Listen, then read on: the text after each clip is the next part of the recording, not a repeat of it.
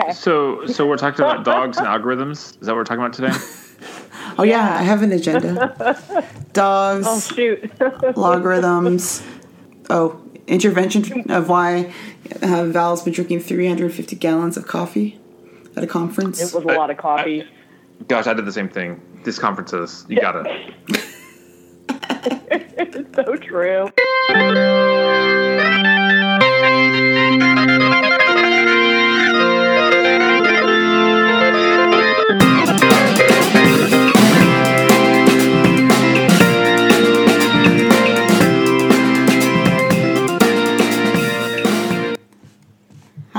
Welcome to Break Drink. I'm Laura, I'm Jeff. and today we're breaking some drink with friend of the pod, Valerie Heruska. Friend, friend who I know very well, uh, but Jeff claims not to know. So we'll, let's break that one apart. We know well via the Twitter. It's super exciting to be here. I'm fangirling real hard. They just can't see it. We have no idea why, but thank you, Val. Val, I haven't seen you for like a few years. We we ran a race together once back in my hometown. We we sure did. That was really fun. We spent some uh, quality time at your house too. At my parents' house. Let's let's frame that. The Pasquinis. Oh, there we go. Sorry. Yeah. Karen's house. Excuse me. My bad. We had a pasta dinner pre-race. Yeah, we'll have to do that again sometime. Maybe we'll skip the whole like running part. We'll just eat. No, I- that's I could that's why I run. could so I eat. If there's no running involved. so I, so Valerie just returned like Yes. hours ago, right? From from Colorado, the EduCause conference. Yeah, my plane landed at 2:50 Eastern Standard Time. I'm currently in Now- Austin, Texas, attending the double uh, the Association of American Medical Colleges conference. Yes, and then uh, Laura is in her um, palatial home office. I am, and every time you two are talking about conferences, whether you're in Denver or in Austin, it sounds like it's a time warp because you lose time at conferences. I find. Oh, Yeah, I mean, this was the best for me that I had. Austin's my favorite place to go to a conference because conferences in your hometown stink, right? Because you mm-hmm. can't enjoy, like, you, you don't get to go to the conference. Like, you have to commute back and forth, and, and you don't have like a place to relax at or relax in. But Austin's like an hour and a half, so I, I don't have to fly anywhere. I can just drive up. So it's it's easy. And it- this is our national conference. It happened to be an hour and a half from home, so it's nice. Sweet. And Val, the reason you're joining us is- is because you wanted to talk about the conference you went to, and I've been to before. Uh, The one in Denver was the Educause one. Yeah. Um, so coming in, not really knowing too much about the conference, I was just like, oh, this is going to look like student learning, student success from the IT perspective. Cool. I want to go see what this is about. Um, and it was like a whole, literally a whole new world. Um, and people there were very into their technology and the cool things that they're doing on their campuses. And I think one of my favorite parts, uh, besides the free massages and the uh, virtual reality meditation studio, um, that's really a thing. Um, I think was kind of this uh, startup pitch contest that they had there. So these people who are just at the very beginning stages, um, maybe a little bit past the idea stage and kind of into prototype, were pitching their awesome ideas to improve student success on college campuses. And it was just super fascinating to watch. It was like a shark tank for EduCause. So Oh, this is the Startup Alley, right? yeah, yeah.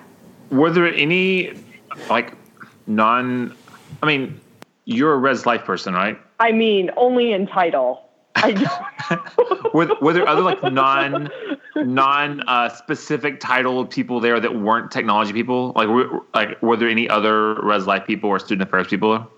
Uh, there were, from what I could tell, um, there were nobody. There were no other representatives from the student affairs side of the house. Wow, way to represent. Did you not meet hey, Paul or okay. there's like a there's a guy Paul that does the SAIT? Uh, nope. Okay. How big Epic is this fail on my part. Sorry, should I should have tweeted 8,000. introduce you. 8,000 8,000 people, I think, were in attendance. That's rather large. Yeah. Yeah. Um, Mr. Serena Williams, as I come to find out, was our closing keynote. Nice. That guy who co-founded Reddit. Like, I was just like, oh, this is nice. And somebody was like, is Serena there? And I was like, like Williams? oh, yeah. Clearly, I'm not hip with the cool pop culture people. Yeah. Um, I will say, I met some really awesome people there. Um, they had this really great idea, and I don't know if either of you have heard of it, but it's a thing called Brain Date. Have you either of you heard of it? No. no, I don't think so. So before the conference started, um, EDUCAUSE sent out this link where you could sign up for a brain date. And so either you as a professional or like some higher up who thinks they're the guru at a specific top on a specific topic would like just throw out um, a topic. So the one I actually went to was hosted by someone from EDUCAUSE and it talked about um, credentialing and micro no micro credentialing and digital badges. And so me and like three other people got together with this one person who was the, you know, expert of the group and we just talked and shared about best practices and what people are doing on their campuses. Um, there was the option to sign up for one-on-one time. So if like somebody was talking about, uh, I guess leading through organizational change, and you want to have a one-on-one with that person, like you could sign up and do that. So it was a really, really neat concept. Uh, you know, out of 8,000 people, just create a less intimidating environment for people to learn and just share cool ideas. Yeah, that is cool. That's a new feature. I've never. That's new with the EDUCAUSE. So I think that's great to break down that big crowd because it's huge. I've been a few times. Yeah. Yeah, it totally is huge. Um, and people suggested I go to a, like, one of their kind of smaller conferences. So I think there's a teaching and learning one. Mm-hmm. Um, but I may try to attend. Um, we'll see. We'll see what the Pro Devo funds say. Were you downtown Denver? Yeah. Okay, this is my this is my Denver question for you. What is the what is the uh, the scooter situation like in Denver? Oh gosh, no. Ugh. Well, they're there. Ugh, I can't even with those scooters. Well, I I feel these scooters is an answer to a problem that didn't exist. Darwinism. Survival of the fittest. Is this what your answer is? Five companies apparently decided to do it at the exact same time. Oh me. Um. So the thing about scooters is GLACUHO, the Great Lakes Association for Campus Housing Officers, uh, was here in Bloomington, Indiana.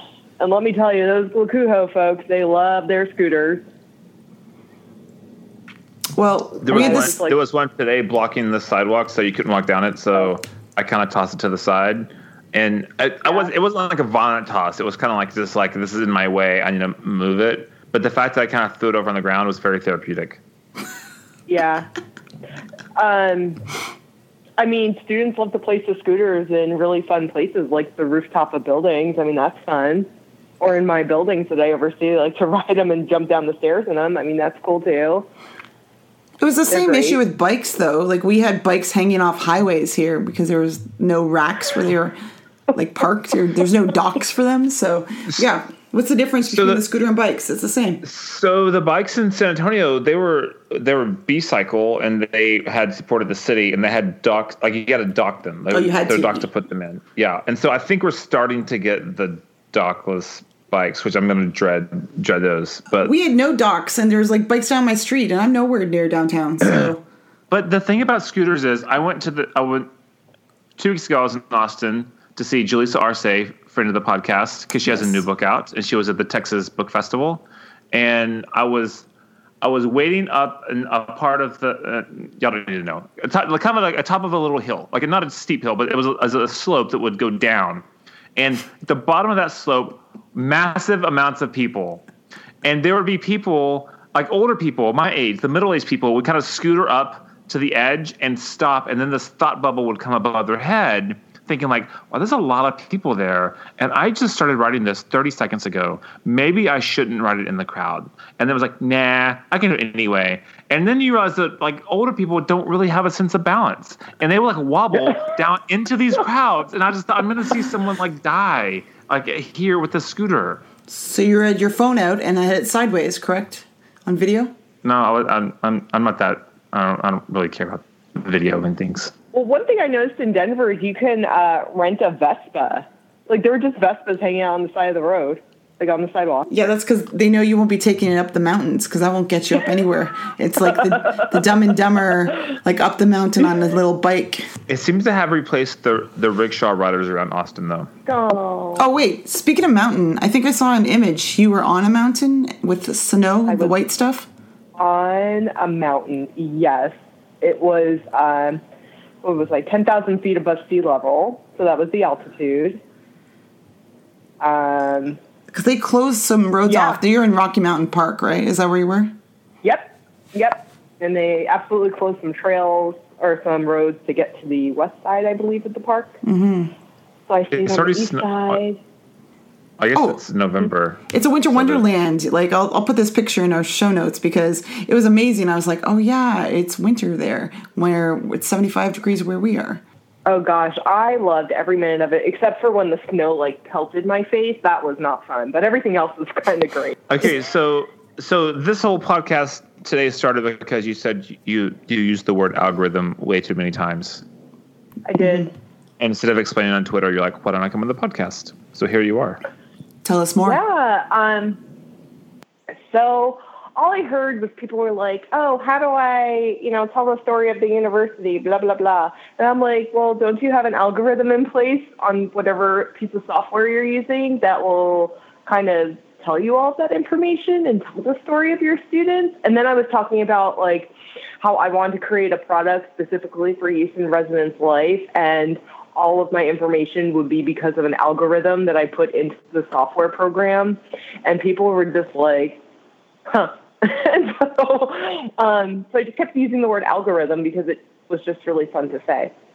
And I was just like, oh, that's how I tried to hang. And I think I kind of held my own in that aspect, but I really did use that word so many times within the past like week than I ever did in my entire life. So So if you ever felt Get your like you were out of place, you would throw an algorithm in a sentence and feel fine. yeah, because why not?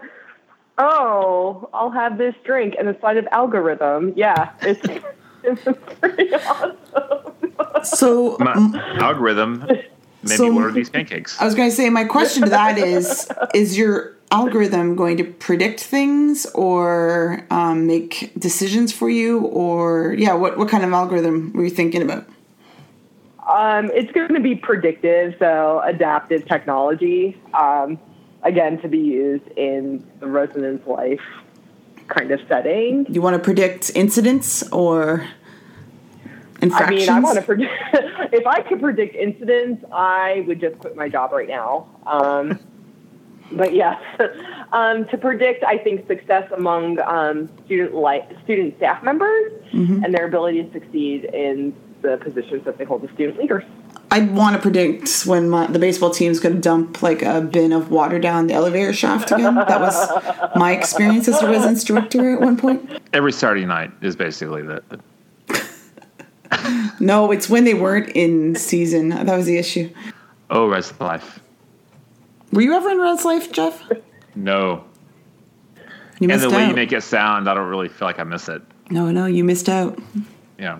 Now, did you get any advice from just throw in anyone at the conference about your predictive algorithms, things you can do, suggestions, or because there's lots of like app makers, developers, web development, and companies there. So, d- is there anything you found that could help your idea? There were uh, some companies that I was like, huh, if I partnered with you to create this product, but I don't know. I got some like good words of advice. I think um, definitely talking to some people in the field ha- has kind of helped and helped me flesh out my ideas just a little bit more. Um, some folks encouraged me to kind of go to these like beginning entrepreneurial site to figure out what exactly I want to do and what I need and things like that, and maybe get some seed money, um, which would be really cool because then I could really quit my job and go be my own entrepreneur. Um, but yeah, you know, I I like to borrow ideas from the acad- academic advising folks because some people are doing some really cool things out there.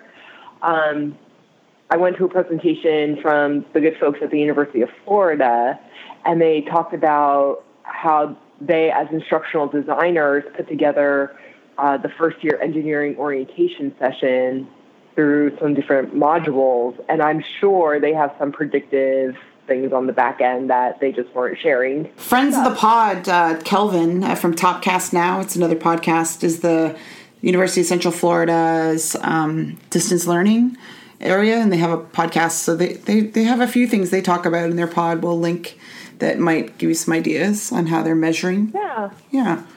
Yeah, that would be awesome. Because I think right now, um, I think in residence life, at least, and again, this is my scope, is that, you know, how we hire. I, I'm, I'm reading a lot about human performance technology, which is why my brain is kind of in this frame.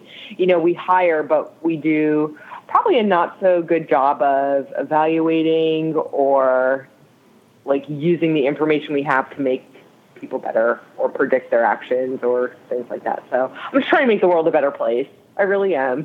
One RA at a time.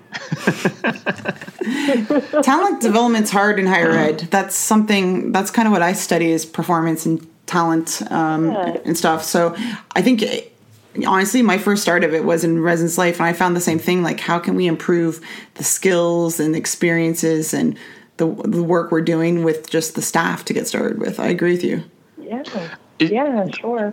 I think it's because higher ed has such a narrow view of like what it meant to be successful, right? Like if you look at tenure, like there was a time that like quality of teaching did not matter one bit to be a faculty member and a tier one institution as long as you're pulling in some grants and doing some publications, right? Mm-hmm. And so, mm. so there was a very narrow view of what it meant to be a quality faculty member, and and teaching was not one of those things. I think it's I think it's changed over time. I think that's you know if, if they look at service to the institution or if they look at uh, you know teaching review, teaching surveys reviews, it's they are I my opinion is that they seem to be taking in more a holistic view of a faculty member, but they're not really looking at a lot of ways to develop talent around their like new hires necessarily as long as they can do like research and, and some publications yeah and i like their idea of development val but one pro tip um, as a former advisor who wanted to take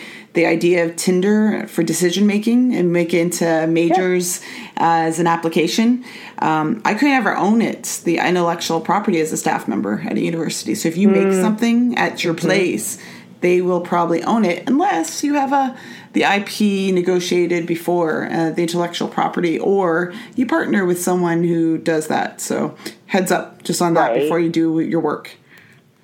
Uh, thanks for looking out. Yeah. I appreciate the pro tip. Yeah. And that's a pro tip for anyone too listening, because you have like what five thousand viewer uh, listeners. I'm sure you do. You probably no. have more than professional reputations aside ever had. No. We only had like two. Well, well, I was one of them. Exactly. Can you tell our listeners what professional reputations aside is, cause, so they know and they can um, find it? Oh my gosh! Well, you can. it was uh, the brainchild podcast of both myself and Matt Bloomingdale, who works out of Georgia Tech. Um, and we just decided we wanted to have a podcast about higher ed and student affairs and really just talk about whatever we wanted to. It wasn't anything mind blowing. It was really like, I think uh, someone once described it as just having Matt and Val in your kitchen drinking a cup of coffee and asking like really ridiculous questions. And it was just such a fun time. And you can find our old episodes on iTunes at Professional Reputations Aside. Um, so yeah, it was a really fun show. We actually did record an episode in July of 2017, and we all we did was talk about Star Wars, and we were both in Seattle at ACUHO-I, which is our national housing conference. Um, but that never got posted, so it's in you know somewhere. The lost episode. we, we have a few lost episodes. The Lost We had a Jedi episode. we- I remember we did a Thanksgiving one with uh, Mallory, Mallory Brower over there, and it never got posted. It was so sad because it was really fun. So did it did it become just too much to do? Um, I think it was just time got away from us. I um, I think I was probably moving. I think I'd already moved. No, I'd already moved, and I think it just just kind of fizzled out. But I would love to bring it back. So Matt, if you're listening, please bring it back. Let's go. I have lots of I have lots of good stuff for that show. Yeah, and it lives on beyond you not producing, as as we've learned. Um, so it does take time podcasting. Our last episode, we were actually just talking about. I was telling Jeff that I'm learning how to podcast again because it's changed so much. Yeah. And I said you have to be really committed and love editing. And Sue friend, Sue Caulfield, friend of the pod, will agree. Um, editing is the best, the worst. Oh, sure. And Matt, uh, and props to Matt. He did all of our editing, and um, yeah, because I'm not that tech savvy yet. Can, can I give a shout out to your uh, old podcast also? Yeah. Your your friend Cassidy. yes. yes. I- I- Cassidy. I I learned uh, from that podcast that she and I are from the same hometown, And- oh, and we're- very cool. And we're from a hometown like no one's ever from your town. Like it's like rural West Texas, small population. So small What's your world. hometown? San Angelo, Texas. Oh. San Angelo. That's right. Yeah. It is the mohair capital of the world, just so you know. Really? And it yes, why you, is that funny? Oh, sorry. Okay. Sheep hair has to come from somewhere. Why not there? I guess. Yeah. Okay. and and it is the uh, home of the Los Lonely Boys, Oh. okay. and probably some other things. But I'm just gonna stop there. That's really funny. Um, so you are thinking of making a comeback then, perhaps, Val, or you're, you're begging Matt right now as a plea? Um, well, I I would just need to uh, ask Matt. Maybe we could just do like a maybe once a year episode. I'm sure we could think of enough to talk about for one episode. It's not like we ever run out of material. There is something always going on. It, it is uh, a little bit relieving to know you can just do it whenever you want to do it, and not have to do it every week or every whatever. Yeah. Yeah. That's why Jeff talks to me now. He knows that I don't have to be on a schedule. We just meet when, like, someone DMs us or sends a message on Twitter and saying, "Hey, we want to talk," and we're like, "Yeah, sure, okay." This is very just like, okay, we'll meet on Monday. Cool. Awesome. Can I jump, jump back to Educause really quickly? Yes. Um, so is this going to be your like normal like go to conference? Will you still go to ACUHO-I or will you still go to ACPA or NASPA? No, I'm done with student affairs. They don't have massages or uh, virtual reality meditation. Sorry. oh, and they don't have like 800 gallons of coffee. I'm sorry, guys. Or free drink tickets. Uh, I was going to say happy hours, yeah, that are with, with tickets included. Yeah, um, it it was simply amazing the amount of money that this conference brings in from these like company from these companies. I mean, just walking through the exhibitor hall, it's like the bam, and they have this really cool like um, artist. If you would write down like they asked the question, "What's the future of higher ed?" and you wrote it like on this sheet of paper and gave it to this designer, and she just drew it out for you. So it was really cool, um, really engaging to see what people were thinking. So yeah, lots of really big names, um, and so they sponsored a lot, including the 800 gallons of coffee that was served. Yep. Yeah, Val and I were having a, a side conversation about this conference, and she was asking about a couple others. And I think the Educause Learning Initiatives, the smaller version I mentioned to you, but um, that and the Online Learning Consortium has a couple of those. Um, those were my home conferences from my program and instructional design and technology and things like that. So it's interesting to branch out and go to different conferences other than your kind of status quo one that you either have to go to or want to go to, because I think you do learn a bit from peers in other domains. Oh, sure. It was really interesting to see how um, tech people or anybody involved in tech, I shouldn't just say you know everybody who's like their CIO, but you know instructional designers, academic advisors, how everybody defines student success so differently. Mm-hmm. Um, but there has to be some commonality. And I, I put out there on the Twitterverse, I was like, who wants to submit a proposal? Like, let's look at uh, student success through a tech lens versus student success through a more student life lens. And mm-hmm. let's see what we can come up with because there are similarities. We're just looking at through a whole different way. And I think it's good to. Ha- I think it's good for them for you to be there, right? So it's good for them mm-hmm. to learn from you at those conferences too, and so you're providing a different perspective than everyone else in these sessions. Sure. Um, you know, I went to a session, the top 10 technology issues of 2018, or I guess we're talking about 2019 already. Um, and one of them was student retention. And someone was up there, and I believe she was actually from IU, and she was like, you know, students who live on campus uh, persist than students who don't live on campus. And I was just like, as the sole res life person who's probably here, like the only one, I'm happy to talk to anyone. Nobody humored me in the conversation. but That's okay. Um, just put myself out there. I, I think sometimes um, they're like, "Ooh, what is this res life person doing here?" But I was okay with it. I was just like, "Yeah, I'd love to talk to you about what I'm thinking and how, you know, technology plays a role in what I do." Um, there are definitely some processes that could use a little technology boost. So, you know, I'm, I do not hold the purse strings, but I can sure do some convincing if I have to. Yeah, because it's not actually the tech, it's like the design of your work, whether it's design yep. of a program, design of a workflow, design of a practice or teaching. Like that's really what it is. The tech's part of the medium, but it's really what are you going to do with it? What's the purpose? Right, because it's like, you know, if you you buy this gazillion piece of software, but you don't actually know how to implement it, then what's the point in having the piece of software? So, yeah, maybe one day I'll make magic happen. who, who, are the key, who are the keynote speakers to this conference? Oh gosh, um, so there was a woman from NPR, formerly of NPR, um, um, but Michele? now she's doing yes, Michele. Mm-hmm. She was very good. I really enjoyed hearing um, what she's doing. Um, and Michele then Mr. Norris, Serena Williams. it is. That's right. Yes. Yep and she was so great. Um, her speech was about the Race Card Project, um, which is her program that she started because she wanted to get America's perspective on race. And it's the story she told from all the postcards she received back. They're archived, and you can go to uh, the Race Card Project, and they're they should be up there. Um, it's just really interesting and fascinating to see what people wrote in. Um, and then, of course, Mr. Serena Williams. I forget his actual name.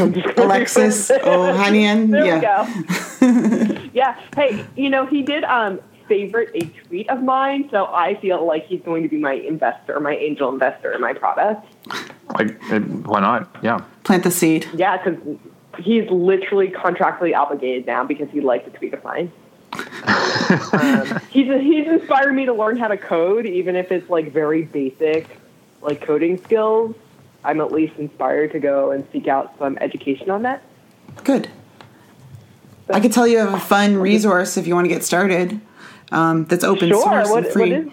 Um, the librarians and information science folks and other linguistics folks at my campus um, have access to, and we all do, this uh, data carpentry or software carpentry, where you can learn R or Python um, to look at and examine data, um, Git that connects to GitHub to do workflow stuff. So I can send you a link and I'll put a link in the show. But I did a two day workshop, but all of these lessons are open access online and you can kind of walk through, download these open. Um, open software platforms and then start practicing and learning how to do different things so you can walk yourself step by step. I went in person to this two day because I wanted to take the time and dedicate it and work out a couple of problems of my own. But um, you can sometimes they host them on different campuses um, through the library or your information science or linguistics department. Sometimes do does this, but uh, yeah, it's called data carpentry. So you can build your own that's, X for something. So maybe that'll be your thing. That's very cool. Um, Mr. Serena Williams, Alexis, Alexis, yes. Mm-hmm. Okay, sorry. um, he said that you know jobs of the future are going to require basic coding skills. So, with that, I'm going to encourage everyone to learn some simple coding. Okay, great. um, so, can I share my keynote speakers at my conference? Yes. So on Mon- no, today's Monday. On the, what was the first Saturday? On Saturday, uh, my days are all messed up. Messed up. Uh, was uh, Dr. Angela Duckworth? Ooh. Yes, um, she was great. Now, if you're familiar with her work, it wasn't like a ton of new stuff, but still, she was fantastic. And she did her entire speech just out in front of the stage, no lecture, no nothing, just her click in her hand. It was very impressive, her quality of speaking and the in-depth knowledge of uh, Q&A time, because we always have Q&A time. And today was Anita Hill. Ooh. Which became wow. really relevant again. These speakers are booked uh, like months and months ago, or maybe a year ago. And so it was interesting um, the timing of her, and, and, she's been doing this for 27 years still, and just it's interesting. On day one, we had someone that was talking about grit, and like day whatever it is today, four, four like we have someone that has been displaying this for 27 years, who um, was came out of that hearing, you know, like beat up, but it didn't stop, and for 27 years has been uh, fighting. But the coolest thing we had, though, and I don't know, Laura, I don't know if you're familiar with this group, was the Dallas Street Choir. Oh yes. There's a, fa- a faculty member from UT Dallas, because I've gone back to look them up, um, has started a, a, choir for homeless people. And there's a church somewhere in Dallas, and they open up the doors and they have choir rehearsal. And he brought members of his choir to perform with us uh, uh, sun, Saturday morning, and they were phenomenal. And donated before they walked off stage. It was it was so inspiring.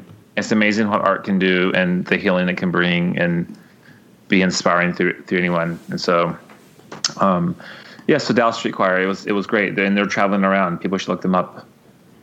I've heard of them. I've not um, heard them though live, but yeah, they've um, had a few people talk about them. I think it's great um, your speakers are all very inspiring. That's something that's neat about conferences that I, I do like when there's speakers that are sharing their message, but maybe because I hear from them in different ways, I'm not always concerned about finding them at a conference. But I think if it, they've left you with a message that's empowering you to code or yeah. have grit, I think that's great. Um, those are mm-hmm. some different and diverse speakers. I like this.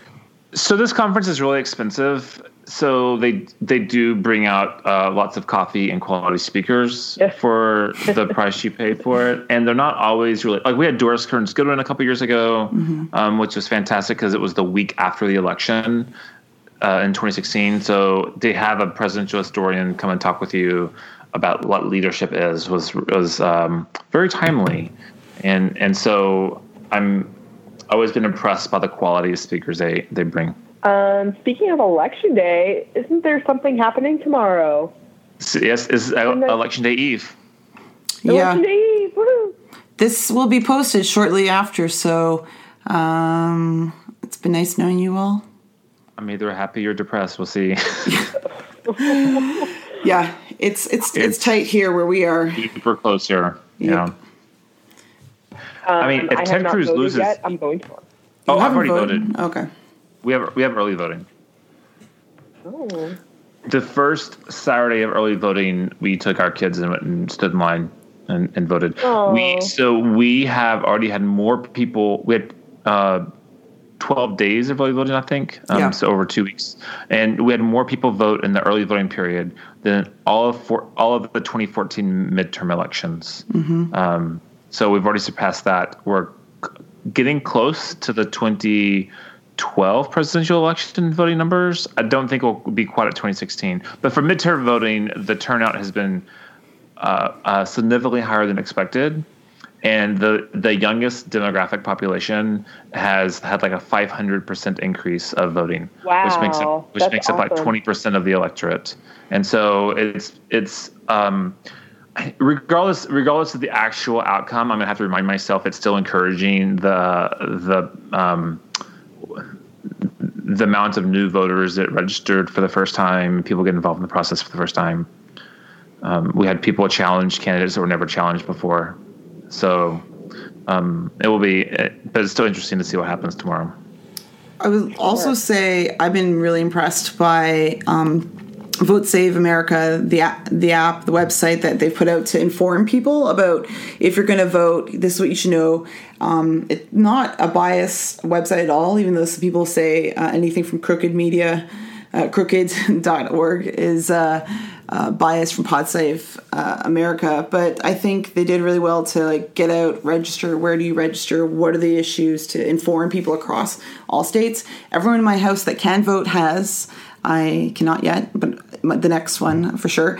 Um, what's interesting to bring back to your logarithms, uh, Val, people in the neighborhood, and I know this when they canvass. No, no, they know whether you've, I think, voted and or uh, registered a certain way because they definitely avoided our house. Um, yes, I had a barking dog go at them, but I saw the Ted Cruz shirts walk by and they definitely avoided uh, they swept by our house once and then we saw like how they go to different neighborhoods so they're definitely using which i know happens when you canvass targeted um, predictors on where what no- doors you should knock on to sway um, did you did you know anything about this jeff? So so you, you don't register for a specific party in texas. Right. And when you go to the primaries they will ask you are you voting republican mm-hmm. or are you voting democrat?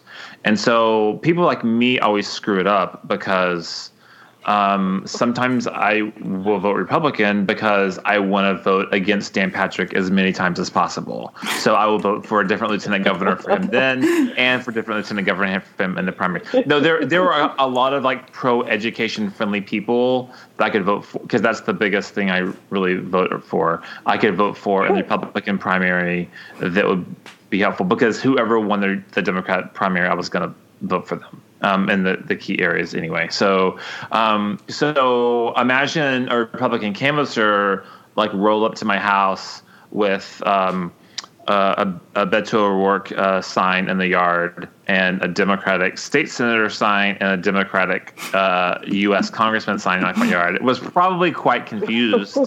Uh, if they're basing it on their logarithms, okay. Yeah, by what they're going to get from me. Now, those really sophisticated databases that look at like like race, age, um, um, ethnicity, like do you attend church they have all those things i always screw those people up too because they expect me to be like like I I am I'm outside of educational attainment. I am like the key Tea Party demographic. Mm-hmm. Um, like I go to church every Sunday. I'm, I'm I have leadership positions or, or involved not leadership, but like in like volunteer at, at church.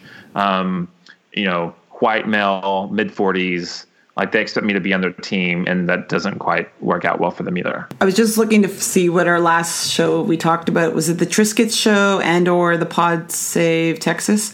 Yeah we have two episodes where we talk about jeff's politics and politics in general and i'll put those in the show notes for you listeners to catch up on that. It, those were fun.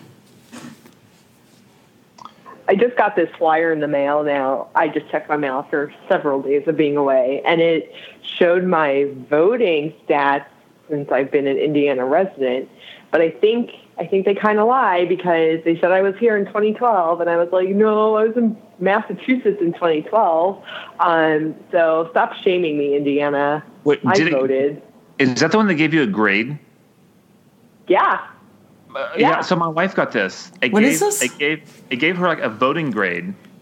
Okay. And then it gave it graded the neighbors around us. Hmm. But like, yeah. I didn't. Wait, I put, I, the, na- the names weren't familiar, so I don't know if they're actually neighbors like on our street. Like it was just like yeah. random people's names. Like Joe Smith had so, an A. So who you vote for is secret, but whether you vote is public record. So apparently in 2012, I did not vote in the general election, which is a lie. I voted in Massachusetts. Mm, okay. 2014 midterm election, did not vote. Again, a lie. I voted. Um, and then my personal rating is below average and it was like 2016 general election voted, and I was just like, I, but stop wait, it. wait, it's not a letter grade or a percentage. It's just like Poor. Yes, you get excellent, excellent, which is three stars, good, which is two stars, below average, and unknown. And I was just like, uh. So when I, I think the mix up with the 2014, I lived at a different address, so maybe that's what their mix up is. But I don't know these people. Give me my excellent star. I'm, I'm, I want the three star excellent rating for voting. So I'm gonna go vote tomorrow. Well, I'll, um, Laura, can you draw three stars for her on your, your and then send it to her? I will. I will definitely Yeah. draw three stars. I, I may see logo. Sue later. To, I asked Sue to doodle something. Mm-hmm. She's at, she's at this conference, and so Please.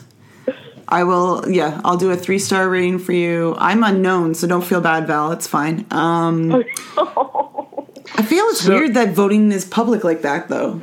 That's a weird so concept. it should yeah. So it's typically public, like if you voted or not. Uh, and then in the primaries, I think you can determine what party you vote for.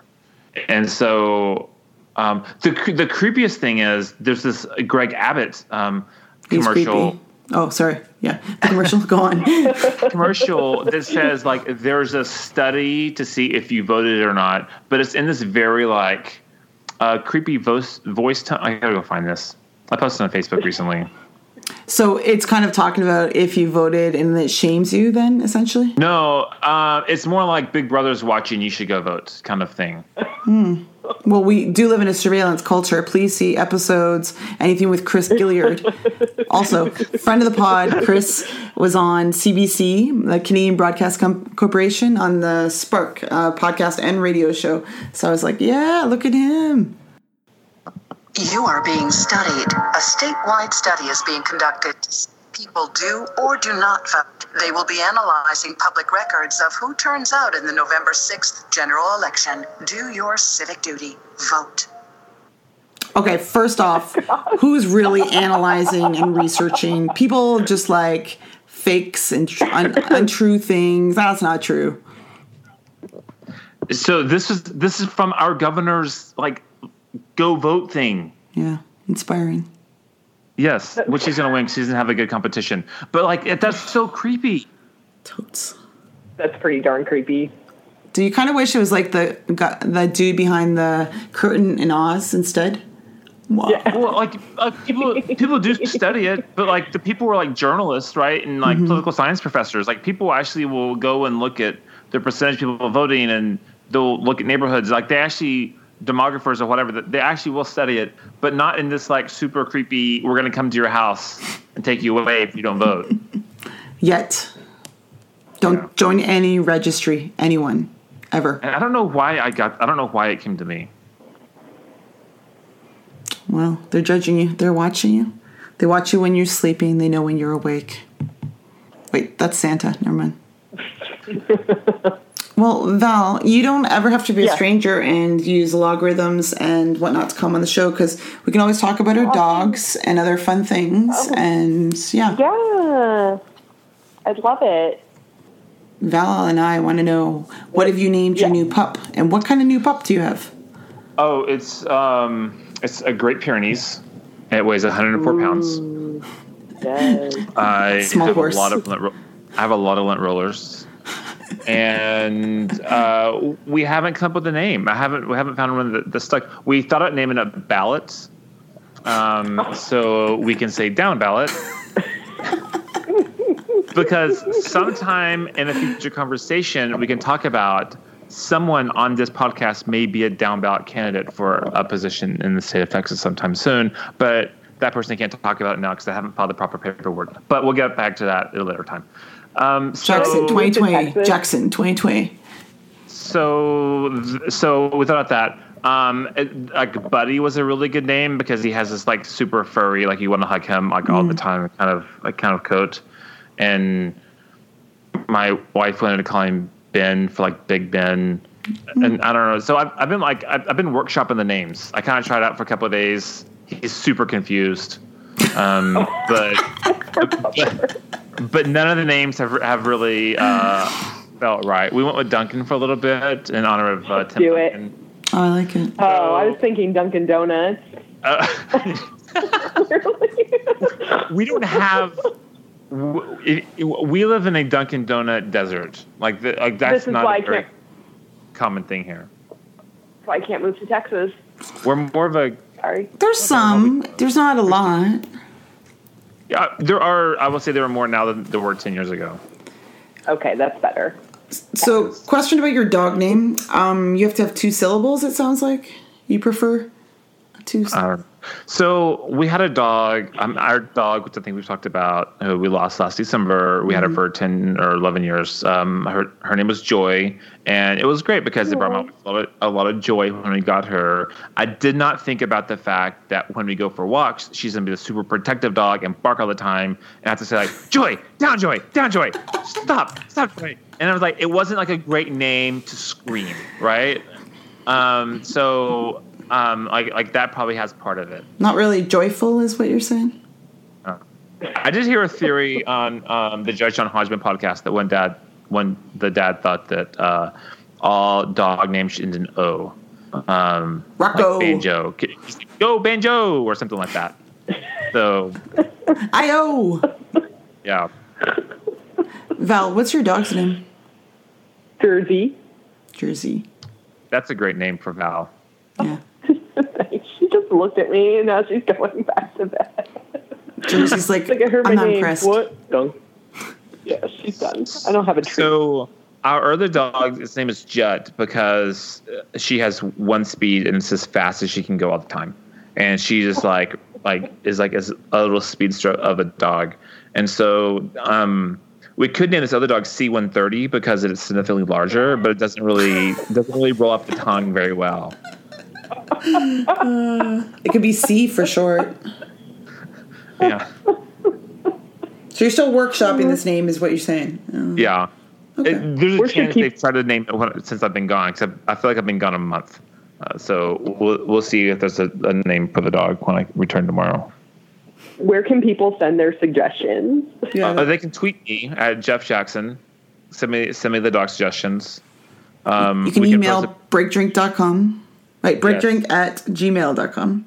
you can. I may not reply to that. I mean, I I'll, will I'll look reply to it that. eventually. Uh, Okay, reply. Laura, look at it. Um, yes. So so send them in. Maybe we'll do a survey on the on the Twitter poll. on the Twitter. Um, and my wife will say, "Who are these people?" Um, but we'll still. It's it's a practice we can go through. Um, we can get some some good dog suggestions. We can post a picture. And uh, and and and get uh, Yeah, I think we some- would need a photo to get. We'll put it on the Instagram as well. We'll put a photo up and see what people want to workshop off that. So good. Sweet. yeah, good thoughts, good thoughts, Val. Val, please come back again. Yeah. Um, all right. Oh my bef- gosh, this is so much fun. Let's Can, can we have Matt come on, have like a crossover show? Yes. Is that a thing? Oh my gosh, that'd be so rad. Yeah, is that, let's is that do the right it. name for it? Is that what you kids call it? Crossover show? I guess. I don't know. Well, they have to start again, and then we'll cross over. How's that? Yeah. Yeah, yes. Um. Oh, before we go, are y'all listening to anything, reading anything, watching anything fun? So, for, uh, okay, so um, reading um, the Ulysses S. Grant's book by Ron Chernow, and I would say it's incredible the amount of work Ron Chernow puts out in a book because each one of them should be a life's work. Right. and he has like the Washington book, the Hamilton book, and another book. Uh, and also, um, simultaneously, when I need a mental break, I've started Brene Brown's uh, Dare to Lead uh, book, which I bought for my supervisor and for my wife also because, yeah, because it's do- Brene how Brown. is it? Uh, it's good, and if you haven't read any of Brene Brown's other work, it's fine.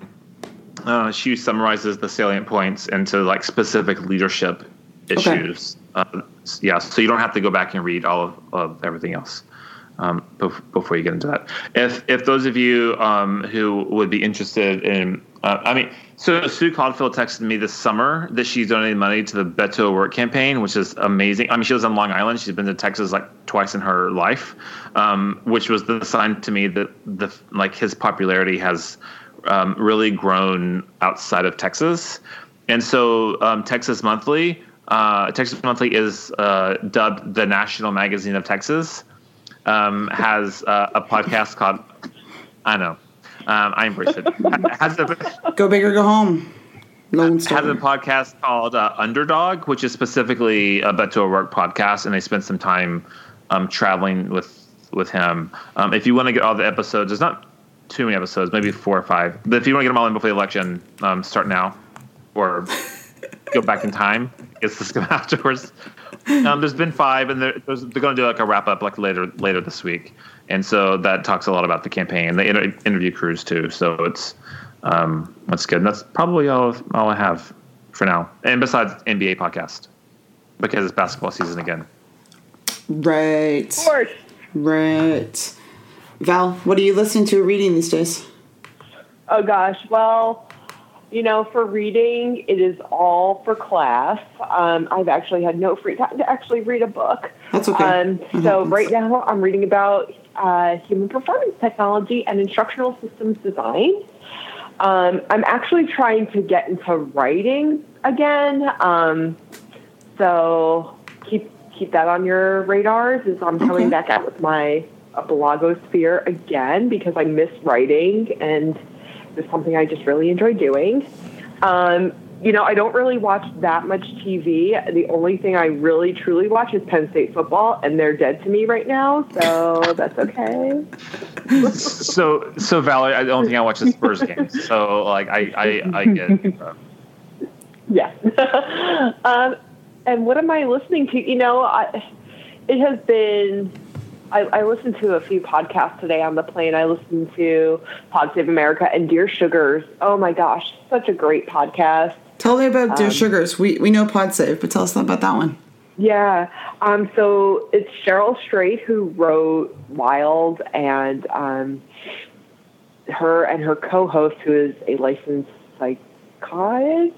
Psychologist. Um, they go online they answer people's like letters that they write in, and it's on a melange of topics. I'm so glad I got to use the word melange in there. Cool. Yeah. Um, but it's mostly about uh, love, relationships, money. Um, you know, how does money get in the way of relationships or how like there was one that was called breaking up with friends and it was just i was like oh my gosh this one just it speaks to me because you have people in your life who just take take take and they don't give as much as you give and so it's a time to call it quits with that friend and so it's it's just really these people write in and they help like figure out how to resolve an issue so it's great it's made me cry a couple times they had one about pets Ugh don't listen. It's like, yeah, it's tough. It's rough over there, but it's a great one. So, uh, yep, Dear Sugars. I believe they stopped podcasting, but you can catch all of their episodes on iTunes.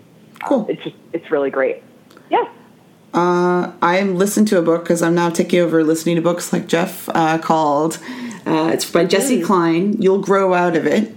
She's been a funny, hilarious writer and talks about it's like her memoir, but funny stories and vignettes and episodes of life. We're about the same age, almost approaching 40. And uh, yeah, really good book. Um, really funny lady. She used to be writing for SNL. Uh, on Amy Schumer won a Emmy for and is on the show Big Mouth. Um, that's on Netflix, I think. Yeah, cartoon, adult cartoon. Don't play it for kids. And uh, yeah, super great book. Um, and I listened to um, a, a CBC uh, kind of. Uh, I've been running a lot of miles because I'm still running because I like to eat food. Um, and drink. So I've been listening to. It's called The Shadows on CBC. It's by Kaitlin Prest. She's had a few. She had a podcast called The Heart before, but it's a fictionalized um, story, love story. Um, what is love? Modern love, and yeah, it was really interesting and cool, and got me through like ten miles one day. So that was good. Oh, I have one last book recommendation. Good. Uh, so if people like political fiction, I would say like political writing in general. There was the, there was a book that came out. I want to say in the '60s or um, like late '60s, early '70s, and it was supposed to be a fictionalized Texas governor um, that sounds a lot like uh, if. Um, if LBJ was a governor, like kind of this bigger than life personality. And it's like three novels in one, but there's some kind of crossover characters in each of the novels. The book is called The Gay Place, and it's uh, the title comes from maybe a Robert Fo- Robert Frost uh, poem about finding your your gay place. This is before this is before the word was uh, used for sexuality terms or uh, happy, the happy place. Yeah, it was it was very much uh, yeah, and and so it, it's um, it's a it was really fast. I don't read fiction like ever really, and so for me to enjoy it, it was saying something. Um, so it, it's it, it's um, so the gay place about this Texas political time in the in the '60s, and it really was like the worst of politics, like like favors and behind this like. Um, oh, so you're saying this is a read we should read after Tuesday? Is what you're saying? Um, you might, might want some time. Okay. Um, you might, take a deep breath, go for a walk, uh, spend time with loved ones, journal, and then go read it after that. Um, one book I wanted to ask you about is the God Save Texas. Have you heard about that book before? I've, I've read it. You've yes. oh. Is it good? Should I read that? Uh, it is good. Um. Uh, yeah. So Lawrence Wright, who's a longtime author, uh, I mean, uh, longtime resident of Austin, and an author, and I guess writes some for Texas Monthly and other mm-hmm. magazines mm-hmm. and other books. Um, uh, wrote um, God Save Texas, and I read it pretty soon after it came out. It is pretty great. It's I, I can't say there's like a no. Let me say it's okay. There's like a like a like a point. There's not like a, a salient point behind it. It's almost this one journalist uh, reflection over his time in Texas and how the, the political landscape has changed. Just a really weird time here because um, it hasn't always been this conservative. And his kind of experiences growing up in Abilene and Fort Worth, and so it was it was um, yeah, it's, I I like listening to it, but okay, it's, it's I have fun. it on my to listen list. That's good to know. Yeah. Okay, good. Well, uh, go forth and chill out, y'all, and enjoy your conference and coming down from your conference, Val. thanks. This is thanks, fun. Val. Yeah, Super thanks fun. for having me. Ciao, ciao. Bye, y'all. All right, bye, y'all. Bye. You can get social and chat with us on Twitter and Instagram at Break Drink. We'll always welcome love, questions, and more via breakdrink at gmail. Tell us what you want to hear while you take a break with us. Stay tuned for our next episode of Break Drink by subscribing to us via Apple Podcast, SoundCloud, or Stitcher. If you like what you hear, leave us a rating and review so others can find the pod.